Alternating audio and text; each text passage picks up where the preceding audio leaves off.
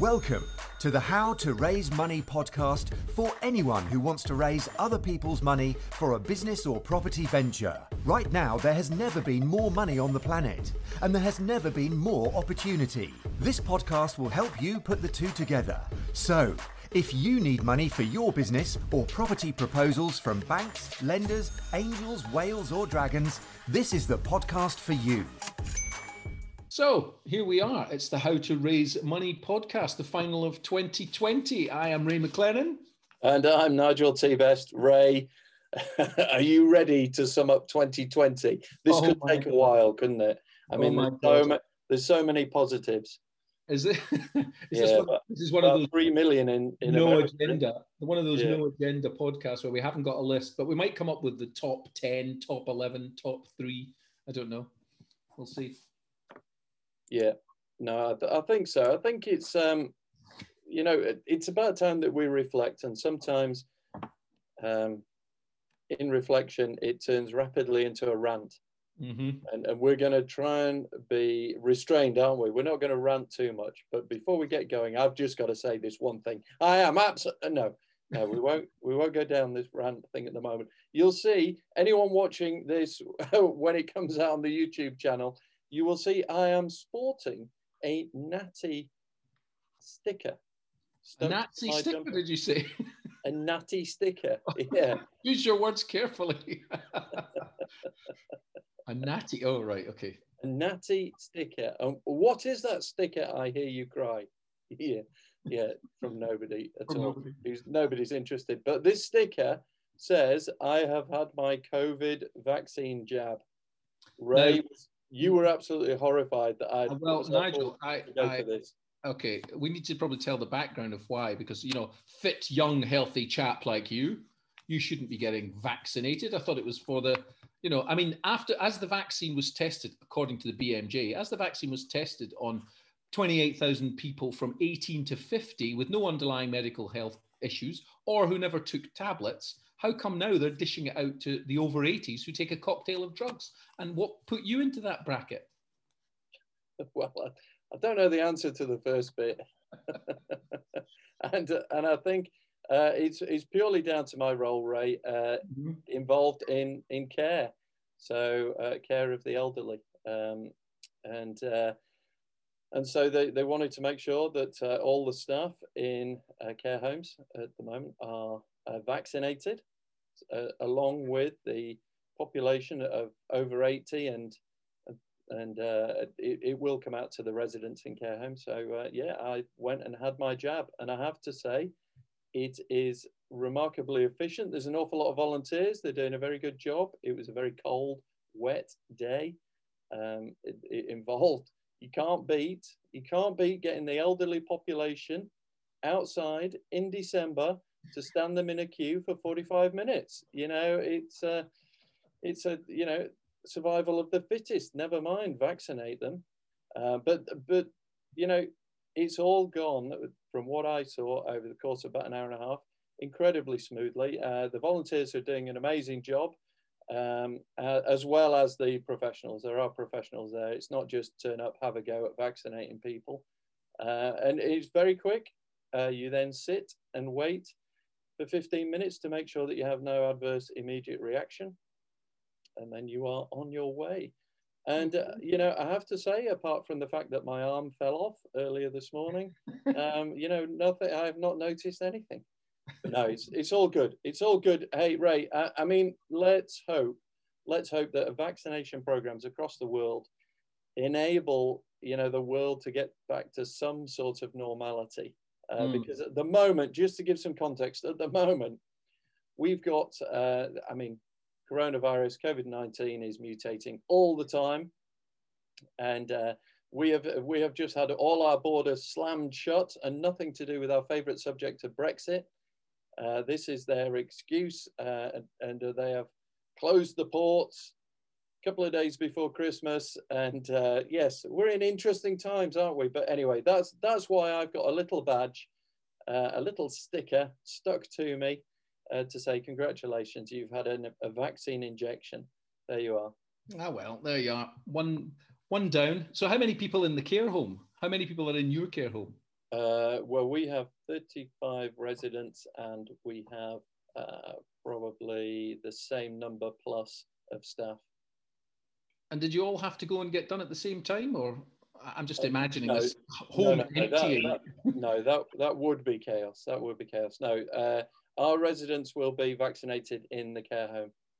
Ah, um, right. Okay. It, it's too too difficult, awkward, and risky, really, to try and organise uh, the moving of people mm. uh, for that. So uh, no, they're doing that, but it was uh, it was quite good because they organised it quite close to a cluster of care homes, so the staff could actually walk up uh, and get vaccinated, which was good. All right. Okay. And was which it makes, which makes the like, difference? Have they got like mobile Portakabins or something? No, this was in uh, one of the. Uh, I assume it's one of the council's many buildings. Ah, right. Okay. I'm just trying to visualize it.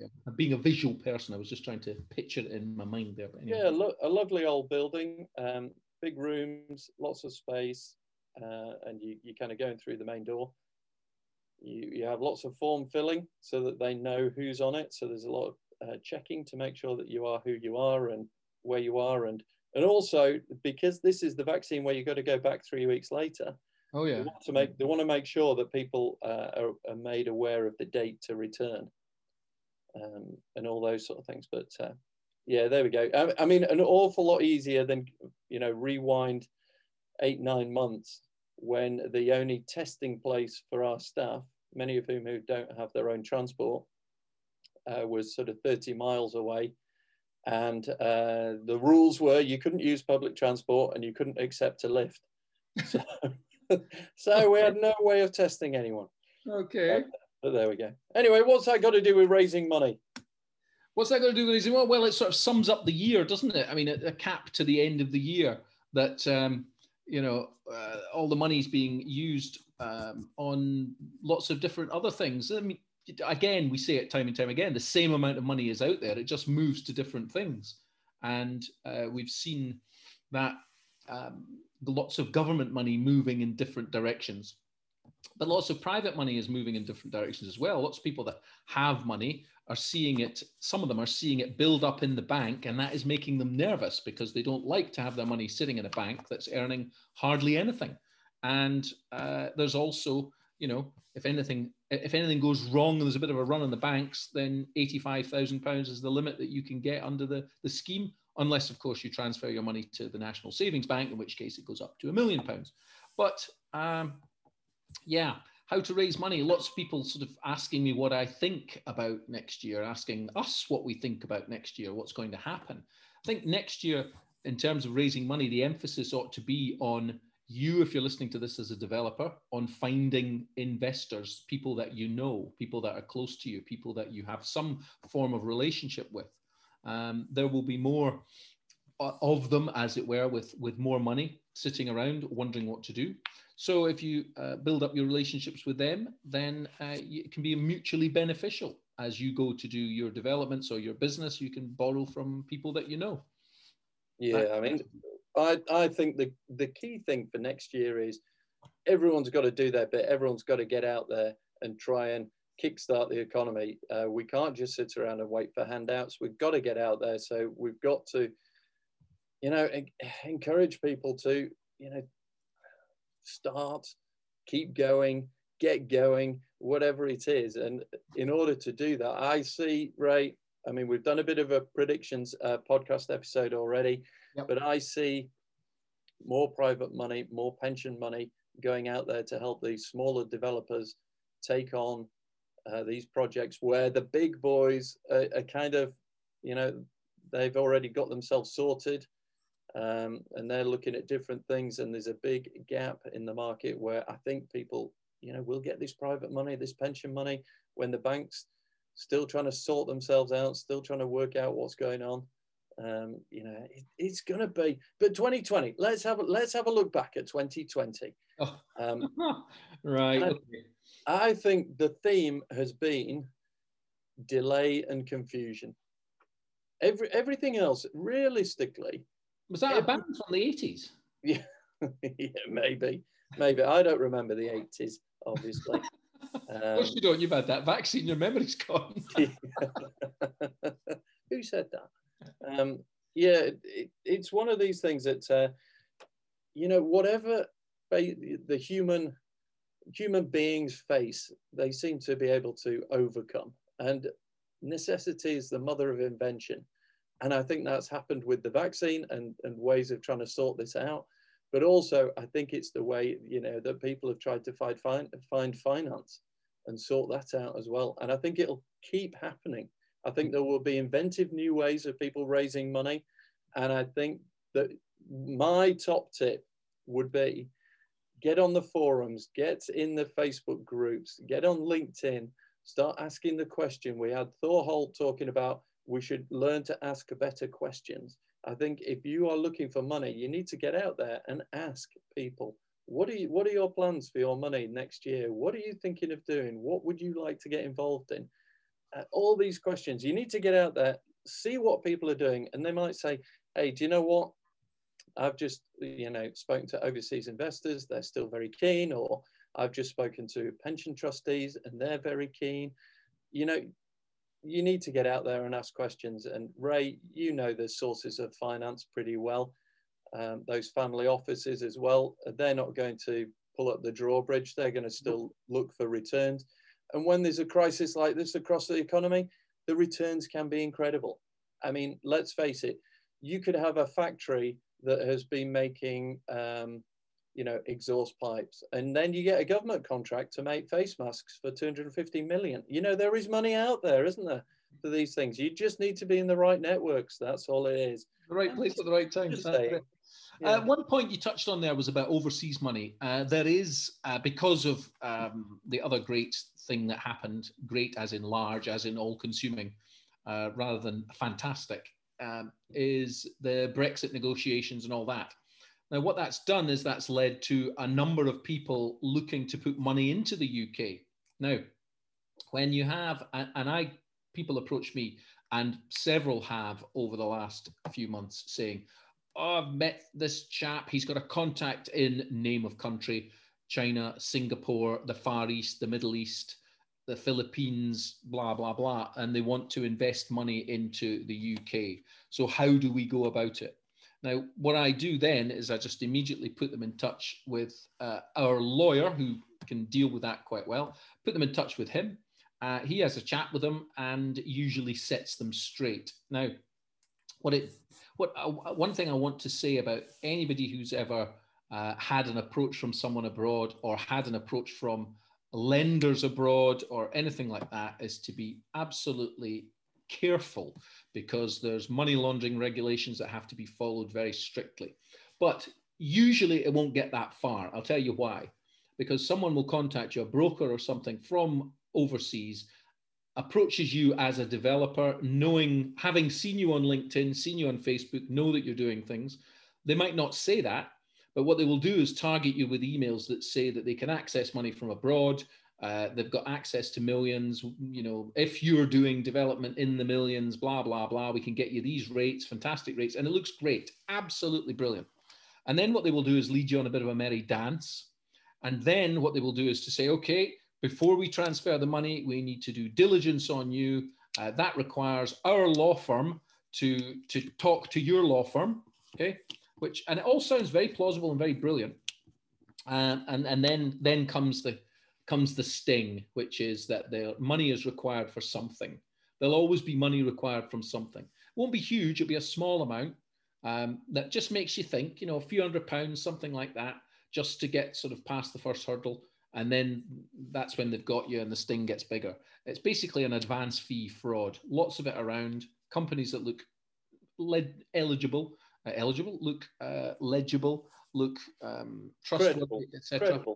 Credible. That's the word I'm looking for. Trustworthy, etc. Um, but just not there.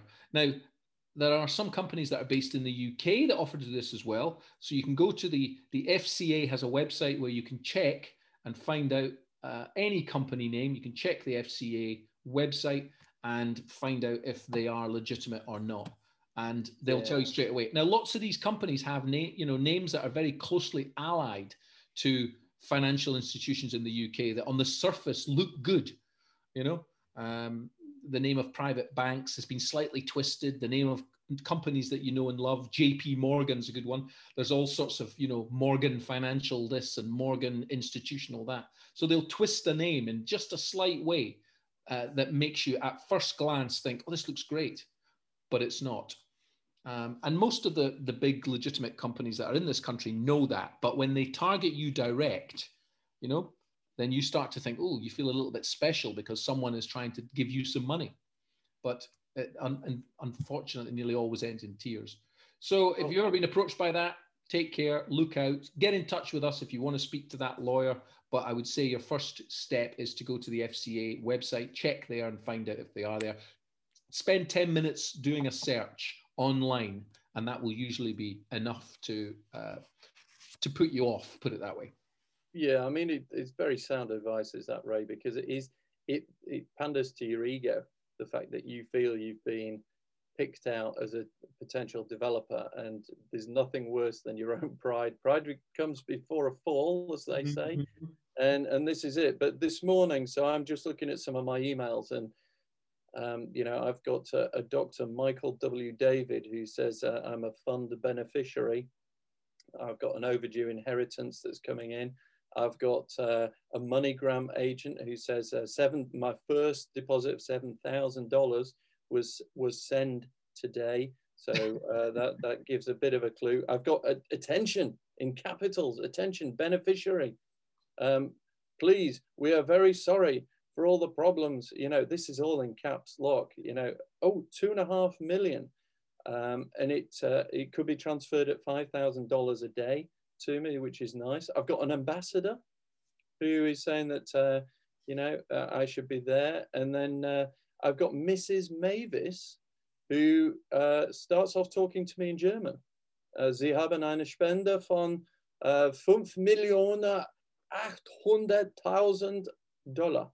Um, you know, so there's that there. I've got another one that's investment. Oh, I've got a donation. Someone wants to donate two and a half million. So this, ladies and gentlemen, you know, this is the easiest episode of this podcast ever, how to raise money, uh, because you can just simply reply to any of these emails. And all of these have come in this morning for me. And, for you? Um, yes, for me. Um, oh, I've even got one, Ray. You'll be impressed at this. I'm going to name drop on this. I'm going to drop the mic at the end of this one. Is it Hi, my name is Warren E. Buffett, an American business magnate, um, investor and philanthropist, and am the most successful investor in the world. I believe strongly in giving while living. Uh, I had one idea that never changed my mind. Oh, two and a half million. Lovely. Could coming my way because of that. And he's got a very convincing email of wbuffer802 at gmail.com if anyone wants to reply. So if you want to raise money for other people by giving yours away to scams and email things, just reply to those emails. But that that is in my spam folder. Um, one of my emails yeah, yeah, you can't. It, it is so true. Um, you have to take your hat off to them. You know, yeah. ten out of ten for trying. I'll tell you that. well, this is it. You know, uh, we are from Microsoft, uh, a, a, big computer com- company, and things like that. Now, when people say, "Well, this is ridiculous," because there's spelling mistakes in there, there's obvious things. It's ridiculous. Why would someone give you two and a half million for no apparent reason? Uh, mm-hmm. Uh, why do they do this? Why do spammers still do this? Because they still get a return on their time and money. Okay, so this is something that, uh, as Ray says, if you are looking for overseas investment, if you are looking to raise money from unusual sources, um, I will, I, I, will give you a, a sort of analogy on this one. So I've already said I'm in the care business, and when people are coming to inspect us, they do it in a three or four different angle way of doing it. So they will talk to the residents, they will talk to the staff, they will talk to me, they will talk to the families, uh, and then they will talk to the healthcare professionals, um, the doctors that uh, visitors and uh, other people that come in, and the council and local authority. And they will say, well, if, if the opinion of all those groups aligns, then it must be pretty pretty close to being certainly correct. Yeah the trouble is when people go for these overseas money things, uh, it's very hard to get opinions on something that no one really knows. So you're only ever getting that one person. So it would be like going in, uh, inspecting our business, and I was the only one who spoke about it. Now, I'm always going to big up the business. I'm always going to tell the positive side of things. Yeah. Um, but obviously, I don't see everything that happens all day, every day. But if you only spoke to me, you'd go, wow, that is amazing. That is, that is incredible. You know, that is absolutely fantastic. But really, you need another opinion uh, just to see whether I am being wholly accurate, honest, uh, with integrity, whatever it is. Yep. And it's only it's only when we have had some inspections come back and the inspectors actually sat down and said to us, they said, well, when we asked the first person and they said that, we thought you'd paid them off. Then when we asked the second person, we thought, God, they've spent some money getting these people in to do this. Um, and then they said, and then we asked families, and then we asked the uh, district nurses, and then we asked the GPs, and we went, well, it was really rather disappointing that they all had the same high opinion of you. And uh, and you thought, yeah, dearie me, there you go. Ruin the inspector's day when uh, when they couldn't find anything nasty to say. Um, but this is this is it. When you have those overseas people, it is very hard to get that opinion uh, from other professionals. So local lawyers, um, solicitors, accountants, other people, other business people in that country, mm. because it's, it's very there's too many layers and it's it's hidden. Um, but Ray, I mean, overseas investment, it is genuine. It is. Yes, it, it is, there. It is genuine. There are there are lots of genuine overseas investors. There are lots of genuine um, brokers in this country that have access to that. We know who they are, and we know the ones that that uh, that are not genuine. Um, we've we've also uh, this is going to sound like a sort of episode of, of, something on the TV, but we have been known to use a, a private investigator when uh, when something has looked you know looked good, looked too good to be true, uh, has passed through certain filters. Maybe even the lawyer has looked at it and thought, mm, I'm not quite sure about this one. And then you can, there are good private investigators out there who have access to databases. You know, they pay for them, they're legitimate. It's not all black hat stuff. Um, but there are lots of databases out there that, that you know, perhaps you, you can you can access, but you have to pay a lot of money for. Um, and, and he has access to those. We use him and then he digs, digs a little bit deeper. So he's he's found us a couple that are genuine, and he's also found us a couple that are not genuine. So okay, right. Uh, I mean that that is great uh, info for people, you know, to do something like that, do a bit of research, bit of background checking, due diligence, and all the rest of it. Mm. What sort of what sort of cost would that involve to get someone in to do a, a you know, I'm sure there's a, a, a simple, a more detailed, and a very detailed analysis that people can yeah. do. But what what sort of figures are people looking at to do some uh, background checking? The last the last one, uh, the, the, the bill was about 450 quid. Okay. 450 quid um, for quite a quite a detailed sort of check. Um, the most I think we've ever paid is about fifteen hundred pounds, and that was um, for it was for overseas title, property title overseas, that sort of thing. So it was someone who was uh, a company who was declaring that they owned certain assets and things, and uh, they wanted to they wanted to put some of those assets forward as security, and they were unencumbered assets. Um, I, I, can't remember the background details of it, but the, the general gist was we needed to find out if they owned those overseas assets.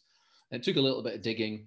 Uh, they did, in fact, it was all genuine, but uh, yeah, it cost about fifteen hundred quid, but that was that was very well spent. Um, and I reckon, yeah, and there was a couple of times when he's dug into some um, people who claimed that they were investors, but it didn't seem to stack up. Um, and we didn't we didn't understand what what their what their point was coming to us to try and you know say that we can lend money but they didn't actually have any money. So i don't i don't know. Nothing as strange as folk as you probably heard say before but yeah. uh, yeah. you know and online it all seemed well superficially it seemed there and but but you know that way where sometimes something doesn't quite stack up. You don't quite know what it is. You just get a gut feeling. Um, and so that needed to be verified. And that's why we would use use your man. Um, not not very often. I mean, you know, don't get me wrong. Maybe we've maybe used him three times in a year or something. It's not huge amounts. no, but the, the thing is, right for something like that, if you were looking at it, you wouldn't hesitate about paying conveyancing solicitors to do uh, the usual searches and checks and all the rest of it. Yeah. And, and if you're talking about four or five hundred to fifteen hundred pounds, so a couple of thousand dollars, you might be looking to do a deal in the hundreds of thousands or millions. So yeah. it is a fraction of uh, you know of, of what's going to go on. So that makes really good sense to do something like that. And yeah, it, it is it is one of those things where you know you are just trying to double check.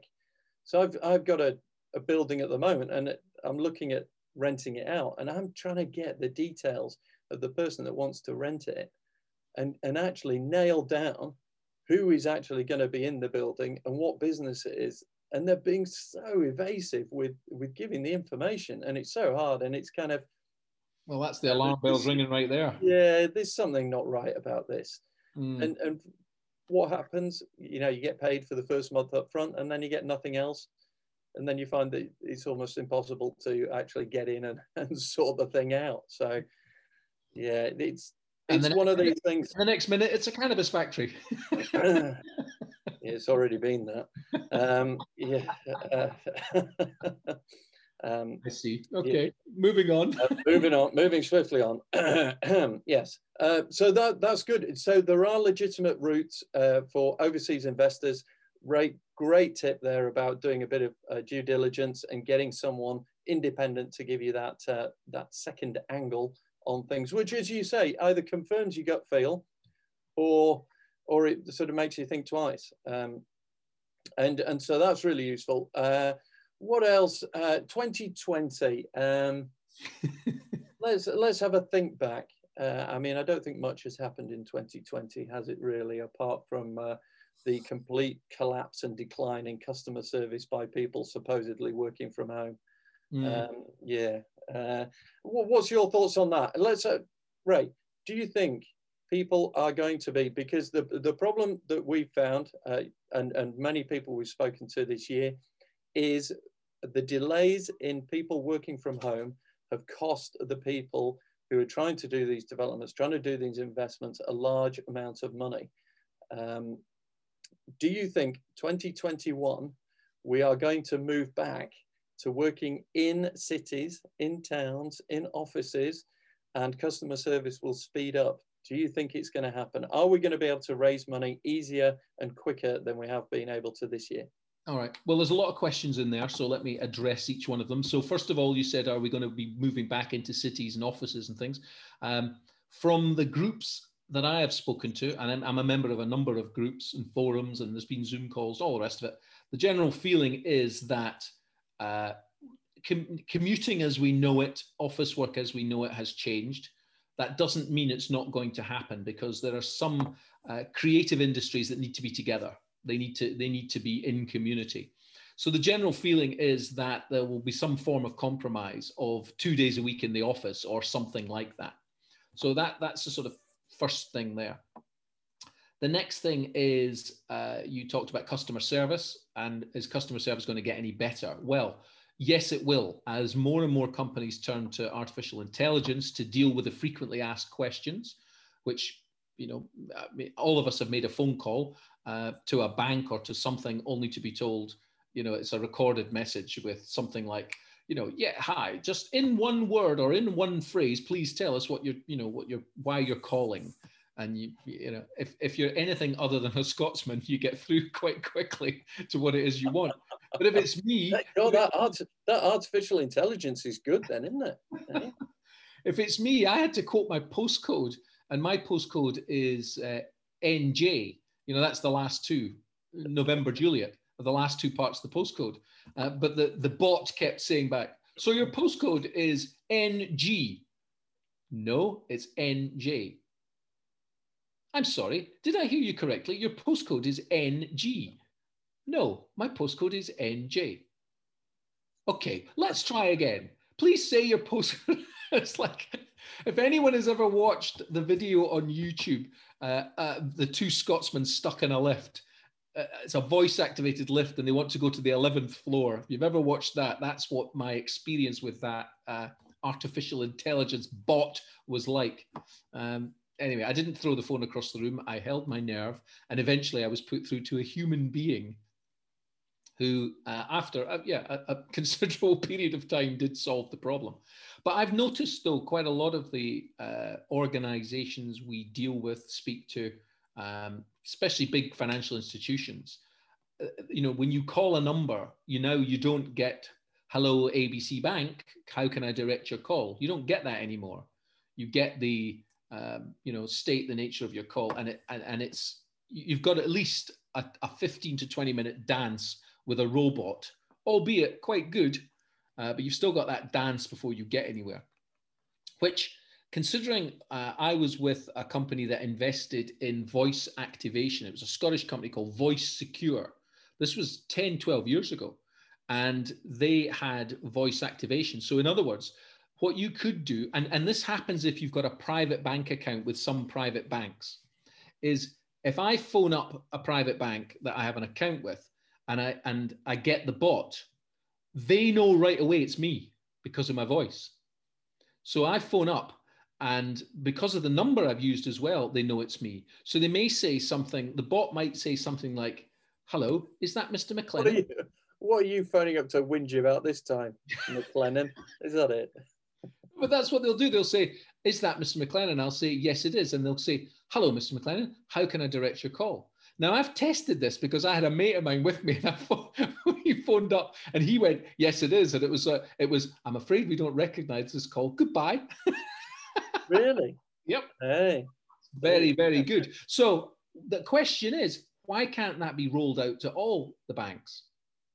Why can't that be rolled out to all the banks? Because it's it's not horrendously expensive, as far as I understand. Because I spoke to the guy, a guy called Bob in Scotland. So if you're listening, Bob, um, his company developed this voice secure 10, 12 years ago and rolled it out to private banks. It's a brilliant, brilliant system, and it, it must have improved massively over the years. So it should be something that, in terms of customer service, voice activation is the way forward, I think.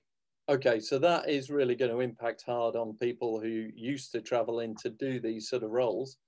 Yeah. Um, in in terms of uh, the ability to raise money, do you think um, these bots are going to be able to pre-screen people for that? Or yes, yes, they already, yes, they already are. Um, in fact, I was dealing with someone. I have the paperwork on my desk. In fact, just just just in the words of the of Gabrielle, just out of reach, out of reach. So there we are. I've got it here. Um, and a lot of this was computer generated. So I'm just looking here through some of the stuff. It's very very good. Uh, uh, yeah, very good. So it was a, a, an application put through a lender for a client of ours. Uh, and I have to say, I was very impressed by the system, by the process behind it. It did make me my eyebrows raise and go, ooh, I quite like this. And it's not often you get that when you're dealing with a lending institution that you get something like, oh, I quite like this. I like this system. It's a very good system. And uh, quite a lot of it is, is computer generated until you get to a certain point. now, I was talking to a, a broker the other day, and he talked about a lot of people that are making applications for Corona business interruption loans. Yeah. And he, and he said to me, there's a lot of companies out there that just computer says no. Simple as that. He said, what you need is a, is a lender you can tell a story to.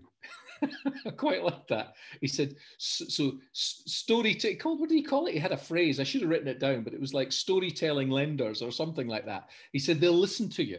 It won't just be a question of computer says no. So, for example, um, the, the, there was a, the, there is a, a, a company, a story of a business that was a family owned business for 70 years. Family owned business, uh, never, never turned over in the last few years less than half a million pounds and had uh, been advised for, you know, family, for planning reasons, for legacy reasons. You know, the, the, the, it's a family business, but the family's now expanding. You know, there are more brothers now who've now married and they've got children and so on. So the business is growing and they wanted to create what they call bloodline trust planning, that sort of thing. And this was a couple of years ago. And the advice was that they should incorporate the business because it was trading effectively as a sole trader ship type thing. or a partnership, one or the other, I can't remember. Anyway, they were asked to incorporate. So they incorporated the family business in January of this year and then had the bank accounts opened and all that kind of carry on. Same bank, okay? Business has been with the same bank for all these years, same bank, gone from being the family business unincorporated to the same business incorporated. Then the whole coronavirus thing hit. They make an application for a corona business interruption loan and they don't qualify. Quod Why don't they qualify? Say again? Quod erat demonstrandum, QED. Why don't they qualify? They don't qualify because they haven't got enough turnover. And the owner of the business said, the bank manager, you've known me for years. This is insane. And he's like, yeah, but computer says no. you fill in the form. Has your business been interrupted? Yes. How many staff have you got? Here we are. What was your turnover in the in the last? Uh, uh you know, it was it, you only qualify for twenty five percent of the turnover, and they had nothing. Absolutely insane. So yeah, they ended up. Uh, they had to go to a where they could tell a story. Someone with a little bit of common sense needed to step in there and say, you know, okay, let let us take a look at it. But most of them said, no, we can't. The British Business Bank have not allowed us to do this because the rules are quite strict. Now, I wrote a blog post in March. Uh, actually, it was on Facebook in March. And it was when, do you remember when the Chancellor, Rishi Sunak, came out on the TV to announce his package for business? Do you remember that?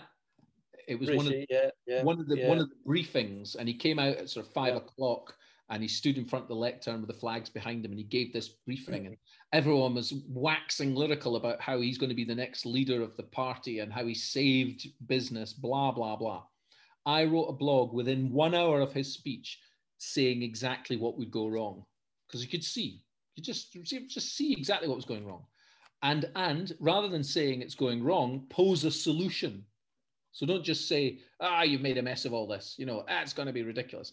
I, I like to when somebody criticizes something but then offers a solution says perhaps you should look at this or perhaps you should look at that rather than just go it won't work right so I, I said it wouldn't work and the reason it wouldn't work is because he handed control of this money over to the bankers now we've tried to get a few bankers on this program i'm happy to hear their side of things i do hear their version in private conversations but they won't come on a podcast because you know they might lose their job or or people might people might be nasty to them or something yeah. like that. Or, uh, or every bank in the country will be burned to the ground within Oh, probably. Minutes. Yeah, yeah, exactly. But, you know, if you think about 2008, 2009, the, the, the there was a financial collapse brewing. Uh, and effectively, the British banking industry turned to the government and said, um, we're in this yet. We need 500 billion in 24 hours, or the ATMs will stop working and the financial institutions will collapse, and life as we know it will be gone. That's effectively what they said. So the government went, right, okay, here's 500 billion. That's, that's what happened.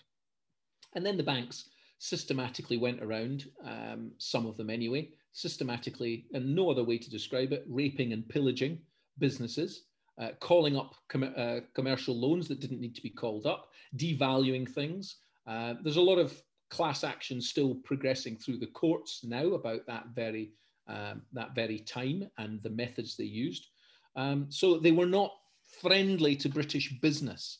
And this time round, they effectively said, this time round, it was British business that said to the government, we're in trouble. We need help. We need 500 billion. Can you give it to us? And instead of the government going, yeah, there you go, what the government said was, well, um, you just fill in a few forms, do this, do that, jump through these particular hoops, and we'll let the banks control the distribution of the money. That's effectively what Rishi Sunak was saying. And my mind went right back to 2008, 2009, and I thought this is going to be a cock up of almighty proportions. There will be lots of people that, that will get money, of course. But now we're starting to hear the stories about how organized crime waltzed off with billions and we're hearing stories like that of family businesses who who don't qualify on a technicality. And all of that rubbish. I mean there's tons and tons of stories. You can you know you can we could sit here and talk about loads of examples. I'd want to get their permission before giving out names and stuff. But uh, there, there's there's a lot of tragic stories out there.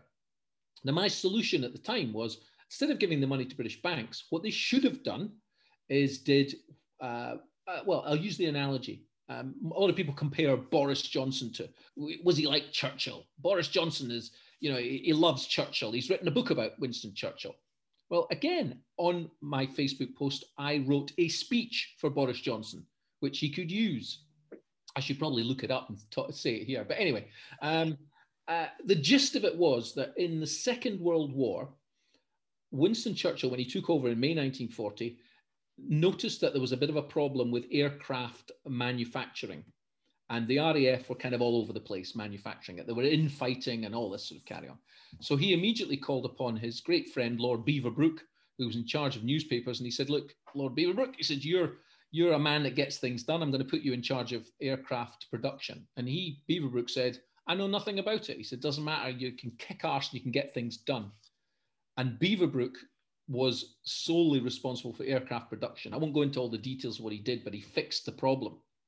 So I thought what Boris Johnson needs is someone like Lord Beaverbrook who can kick arse and get things done and who understands business. So I suggested that instead of giving the 500 billion to the banks to distribute, because they've still got their 2017, 2018, 2019 hats on and still thinking like banks and not realizing there's a pandemic out there, he should have put Lord Sugar in charge of distributing the money.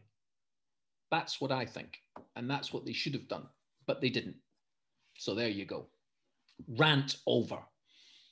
And by sure? the way, if you want to read about the details of uh, Lord Beaverbrook or anything like that, it's in a book by Erik Larson called The Splendid and the Vile. There you go. Erik Larson, The Splendid and the Vile, a brilliant, brilliant book. And it's all in there about Lord Beaverbrook and how he's fixed um, aircraft production. But anyway. Wow. Um, well, ladies, well, ladies and gentlemen, ladies and gentlemen, if you're still listening, wow. I mean, 2020, that's, that's ending on something. I mean, Ray, you touched on a few things about the banks. It was, um, yeah, we helped the banks out of a sticky situation. 10, 12 years ago, and it wasn't reciprocated uh, earlier this year. Yep. They have very short memories, the bankers, when it comes to uh, who's helped them and who hasn't. Uh, oh, yeah. And you only need, I mean, I've already said I'm involved in, in care, uh, care homes. Um, if I said care home, RBS, financial crisis, then you may uh, be aware of everything that uh, we were put through. So I, I did, um, I was doing 20 hour days for about six months, trying to um, uh, stave off RBS coming in and, and effectively stealing our perfectly sound business. Yeah. And uh, yeah, that was a pretty pretty grim experience, but uh, not for this podcast. Uh, because, uh, that will make that will make Ray's rant look like a high praise indeed. Uh, I think the other thing is uh, when you talk about uh, how the government present things, and I've, I've noticed uh, one of the things when we were talking to Thor and other people about how to pitch, essentially 2020, if you want to see how people pitch ideas and whether people take those ideas on board and actually buy into them, mm-hmm. then I think you could probably study all the all the pitches, the uh, you know the prime minister's uh, daily announcements and you could probably analyze those and find out which ones landed and which ones missed, uh, which were good, which were bad. And to me, I've always uh, had the argument that um, instead of promising the earth and giving a handful of dirt, you should try doing it the other way around and say, I've got a handful of dirt and then deliver the earth. And it's, it's one of these things that we, uh, we don't seem to do very well. And when Rishi Sunak uh, came on, I would have said, okay, folks, we've never been here before. This is our initial plan. What we will find is there will be businesses, setups, situations, people, organizations that we uh, that are going to fall through the cracks. This is what we've tried to do immediately. Mm-hmm. What I want to do is anyone that feels they've fallen through the cracks, they need to contact this number or this website, and we will systematically work through all the situations that people find themselves in that we as a government aren't nuanced enough or aware enough of what's going on. Then we can formulate a plan to see how we solve it. Mm-hmm. But they don't do it. they what they do is announce something and say, here is the rule, here is the one size shoe, and it will fit all. And and they get it to me, you, you're pre-framing things in the wrong way. And the same thing happened with that track and trace app. What they should have said, any developer at the moment, if you launch an app, if you launch some software, the one thing you do is you say, right, here we're in beta testing. Mm-hmm. Beta testing means we want your feedback as to what works, what doesn't, what's good, what's bad, what should we develop further, what should we ditch, so that we can actually work on the product that you want. No, what they do is they announce, here's the app, it's brilliant, use it. At which point everyone goes, well, it won't work on my phone, it doesn't do this, it won't do that. And you just, you know, stir up everyone's emotions. If they'd have launched that app and said, folks, look, really, we want this to work, but we're, we're going from a standing start. We're going to put it out there, feedback, everything that doesn't work or seems to be wrong or is giving quirky results, and let's see if we can tweak it. And based on what feedback you give us, we'll be able to tell you a bit better when this thing should be up and running. But they don't do that. Mm. And then you've got in opposition. So one of the things that going back to the war, going back to the war, it doesn't take as long, does it? Don't mention the war but we are. Um, you know, one of the key things there was you had this coalition where everybody had to try and work on the same, you know, end result. And it was, you know, don't try and split or give divisive comments and, and what have you. Or, and one of the things that just 2020 has just annoyed me to the extent if if I if I could do an Elvis where whenever he watched TV and he didn't like it, he pulled out a gun and shot the TV. I would have gone through, I'd have gone through hundreds and hundreds of TVs this year because it was summed up this week. Sir Keir Starmer, the only bloke in the world who has never yet, you mentioned Ray, mm-hmm. uh, it, it's fine to criticize, but give a solution. He's never proposed a solution whatsoever uh, uh that I've ever heard if he poured salt into a glass of water, he still wouldn't come up with a solution. It, it is it is incredible. On on the I think on the Wednesday, he said the prime minister should cancel Christmas. He was waxing on about you know it's, it's ridiculous. And then the prime minister says, "I'm going to cancel Christmas." He says, "This is outrageous. How how dare the prime minister cancel Christmas?" The guy is a buffoon.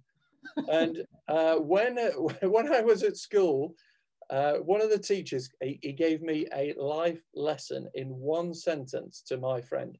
Oh, this sounds he, good. My friend, we were in geography. Now, this is A level, so I think we were 18. And we had to sit at the front desk because we'd already been told off too many times. So he said, I need to keep my eye on you two so you can sit at the front. And we're 18, for goodness sake. Um, and uh, anyway, he asked this question. I wasn't listening particularly closely to this question. Anyway, my, my friend, uh, he's, you know, reluctantly had to give an answer. And he said, uh, his surname's Dufton. And he said, uh, yes, Dufton. And he gave this answer. And I was sat there going, oh, good answer. Good answer. That I like that. That was, that was pretty good. You got away with that. Anyway, the teacher just paused. He looked at him and he said, Dufton, it is better to keep your mouth shut and be thought a fool than open it and remove the doubt. and I and I sort of turned to my mate and I went, "Yeah, that was a rubbish answer, wasn't it?" and uh, it was one of those things that throughout this year, throughout this year, people in power and positions have opened their mouth and proved what an idiot they are. And it is such a simple thing to to do differently, and it's all in the stuff about you know what we've talked about over so many episodes the pitching it's the pre-framing of the situation and mm-hmm. politicians pre-frame things so badly so badly the example that um, you know is is one that i think it's i, I can't remember it's Oren Klaff who, who wrote books about this but it's the one where an airline is, is going to delay a flight oh no there's too many people booked on a flight mm. and so the announcement comes over and says uh, okay you know if anyone if anyone wishes to uh, step off and, and catch a later flight, we'll give you a $10,000 voucher sort of thing. And you get loads of people and they go, oh, no, no, no, it's only kidding. Uh, it's a $10 voucher, at which point nobody wants to give up their seat. Mm. And what, what they could have done is if they'd said, uh, we'll give you a dollar. No, I'm kidding. We'll give you $50 if you give up your seat. You, it's the pre-framing. What's the figure first compared mm. to what the actual offer is? Yeah, and the yeah. government consistently gives the, oh, we'll give you $10,000 if you do this, but then turns around and gives you 10. And it, it just, it is just so frustrating. But I, I think if you want to analyze how to pitch things, um, you only need go to uh, that Whitty or or the other guy, you know. and when they're trying to you know pitch data to you, oh, um, yeah. I, I think the only way that he could improve that pitch is if he said, "I've got 712 PowerPoint slides." all of all of which need a magnifying glass, and then he only, only actually says, "No, actually, I've only got eight. and people go, "Oh, thank God for that." But you know, he, he doesn't. He stands up and he says, right, I'm going to give you some data. At which point you think, oh, okay. And then you look at it and you go, holy guacamole. Ladies and gentlemen, you could write PhDs on that one slide alone, yeah. Yeah. trying to work out what it is. How the hell are we going to take that info in? And I don't understand the point of that pitch with those figures. I don't understand why they don't just say, folks, we thought it was this, you know, and this was the size of the monster. What mm. we've done is we've opened the door and realized that the monster's big mummy is stood outside, and the monster that was the baby monster we were looking at. And now we're looking at the big mummy monster, and it is scary, folks. It is scary, and you need to stay in your house. We need it simple. Yeah, we need it simple. I think the only the only thing I saw on the news uh, the other day when they were talking about cancelling Christmas was the guy they stopped in the street. Uh, it was on our local news up here in, in Leeds. And uh, they stopped him and he said, you know, what do you think about your plans for Christmas? He said, well, you know, it, it's it's caused uh, you know great change and it's a real shock to the system. He said because uh, I was meant to be spending my Christmas with my mother-in-law and now I'm not allowed to. Woohoo! And he walked off.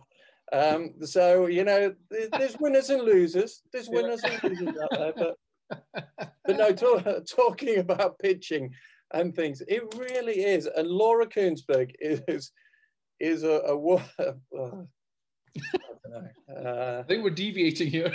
I know, but but it's it's how to how to annoy. You know, if if you're going to ask questions like that, uh, that that she does, they are so preloaded, so negative, and all the rest of it. And this is going out to the nation. The nation is given such a negative spin on everything. And I, yeah.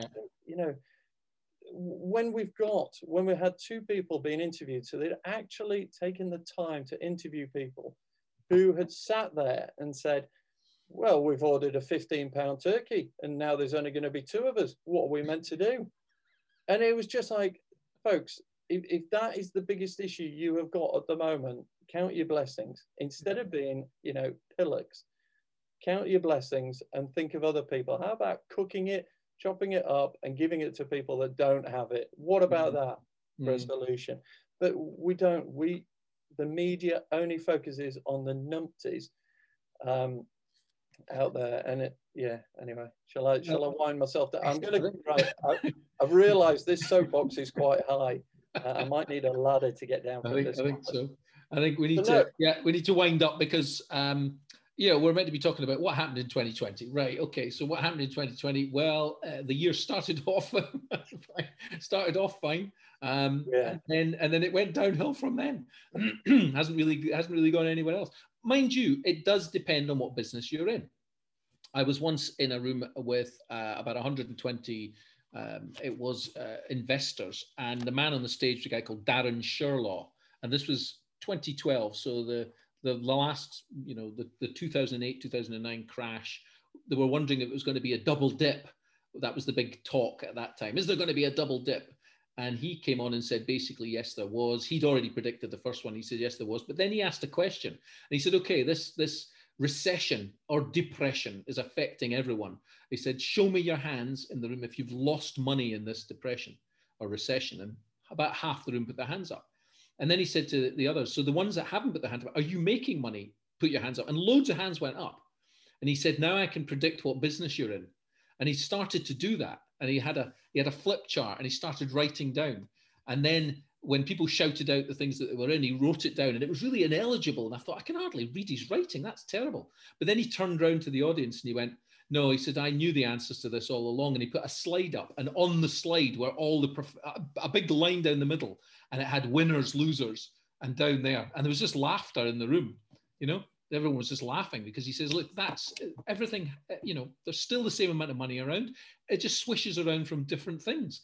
People are eh, yeah, he used the word, I think, conditioned. People are conditioned by the news. They are conditioned by words, news speak, I think he called it. And he started to go into a number of examples about that. You know, he said, for example, um, you know, why do we call it a war on drugs or a war on terror? Because you can't really, you know, it's, it's, it, it doesn't make any sense. And the other example he gave was, oh gosh, what can I remember? I can't remember now the back of my head. Uh, but he used, you know, that phrases are used. Oh, yeah, he talked about, uh, remember, it used to be called global warming and now it's called climate change. You know, why is that? And he went into the, the reasons why. Uh, that, that newspapers and journalists use use certain phrases to get into the you know subliminally into the brains of people because it's easier to to uh, I dare say the word manipulate. It's easier to move a population in a general direction when you repeat I mean, it was I think it was Goebbels that said if you repeat a lie often enough, people and it's big enough, people will begin to believe it. Um, and I, I, you know, I think that's what I'm starting to think about 2020, unfortunately. Um, but well, hmm. here's my here's my thoughts, Ray. Uh, 2021. The only way we're going to get out of this is if people get up, get out, take action, and go out and seek how to raise money for their solution yep. to the problems that are there. Um, we can't rely on government to uh, to you know dig us out of this and nope. and give us everything. It's down to each and every one of us to say, okay, we are where we are. We do the best with what we've got, where we are right now, to solve this problem. And if you're looking out there and you are seeing people with a problem, then it's up to you to think of the solution for it.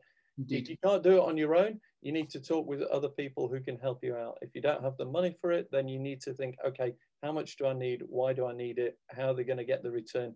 Follow the Crest model. Yeah, and, and that is the thing about 2021. About, it's down to each and every one of us to do yeah. to solve this problem. And about entrepreneurs and developers that we deal with, you know, we deal with a lot of small businesses, a lot of developers. Most of them are self-employed. They are the most adaptable, the most resourceful, people. They can improvise, they resolve things, they have fortitude, resilience, and perseverance, and that's what gets them through it in, in that particular order. No point in curling up. Uh, and it's going to be the entrepreneurs of this country that are going to get things back up and running. And the government, if it's there and it's still giving out that money, it needs to target where you know where it's going to have the best effect. That's why they need to bring in someone like Lord Sugar. And I want to end on this one thing uh, because I see it a lot, and I get a lot of people who contact me because they're looking for money, but the money that they're looking for is either to, to is to pay off a loan. You know, they've already got a loan with a bank and they're getting pressure, and it might be might it might be a high street bank or it might be you know one of the one of the banks that's lent development finance or so on and they're basically saying well we don't care what's happened out there we want our money back so they've contacted us to say, well, how can we raise money to pay this money back? Um, and I think what the government should start doing, and I have written to a couple of um, MPs on this, is loan hibernation. Loan hibernation. We need to hibernate uh, a lot of a lot of loans. Now, some some of them have done it for people with you know credit cards, or if you've got a car loan or a mortgage, they've been able to do something like that for a period of months. But this is going on much, much longer than anyone expected. As I said on the 26th of March, it would go on for longer than expected. Because in 2008, when people were saying, oh, this will be over in a couple of years, all the people in the know said this is going to last a long, long time. And those same people in the know are saying the same thing this time. This is a game changer. You know, you're looking at results coming out that, that, that are worse than 300 years of trading and all this kind of carry on. Now, that is not going to go away overnight. That has to be dealt with. And the people who can deal with it are the people who've got the entrepreneurial streak, who are adaptable and resourceful. They're the ones that are going to get us out of this. And that's where the money needs to go. And that's why I said Lord Sugar needs to be the one to distribute it. So that's my uh, final cap on the year. Let's have a 2021, let's hibernate some loans till everyone can just calm the hell down because You know, they've done a few a few good things where you know you, you cannot, for example, they're not allowed to. Um, you know, you're not allowed to to take anyone to court, and they've, they've made a few changes in that direction, um, where they've said that uh, yeah, yeah, you cannot be, yeah, you can't be taken to court. You can't do, you know, there's lots of lots of changes that they've made, but I think loan hibernation needs to come in definitely. definitely. You know, one of the one of the things I'd love to see is any entrepreneurs who have recently or in you know no matter when have, have retired. I would love them to come out and just because we've got the technology uh, to get them out and just do some uh, online training for people who want to be entrepreneurs, budding entrepreneurs, about to start entrepreneurs, and just give a bit of their experience in terms of how you build relationships, how you network, how you put things together, how you deal with things, what to expect. Share their experience because I feel that uh, if we're not careful, we will lose uh, a lot of these skills that are not handed down. So just like you see tradespeople, uh, skilled craftsmen, yeah. the numbers dwindle. So the number of coopers, the number of goldsmiths, and you know whatever it might be, we need to share that that knowledge and hand it down. And I'd love to see people who've retired recently, um, you know, give online masterclasses or just give yeah. a talk, um, because often those talks were only to uh, limited audiences in uh, in in functions and, and events. Um, it'd be great if you could share that. If you could put that into um, colleges, universities, uh, one of the biggest things that I think is missing is the ability to sell and mm-hmm. the uh, getting comfortable with selling. I'd love to see people uh, come back and, and share that knowledge as well. Yeah. And, um, you know that that is fascinating stuff because it's all about selling yourself, your idea, your business in order to raise that money. And uh, if, if people can teach people how to do that, I know Thor was doing it with his uh, career gold mining uh, thing, you know, how to do that, how to sell yourself to get the job. Uh, I think they, they are great skills that uh, we need to teach. But uh, right. 2021, onwards well, and upwards. On that bombshell, yeah, what I meant to say was there was a ban on winding up procedures and there was uh, wrongful trading was suspended. That's what I was meaning to say, which is good things, but uh, I think they need to extend it because, you know, how can how can you take someone to court when it's not their fault? You know what I mean?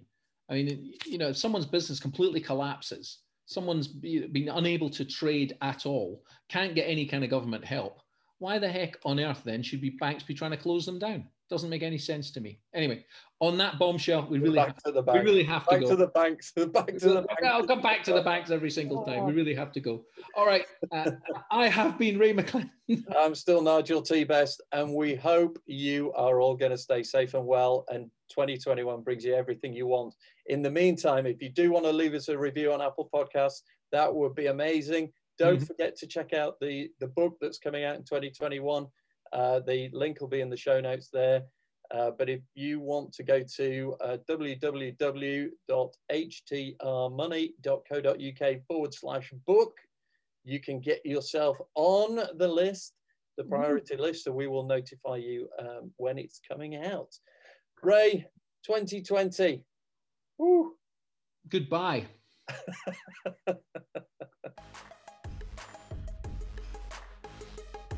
Thank you for listening to the How to Raise Money podcast. It's made for people who want to raise money as debt or investment equity for their business or property proposal or empire.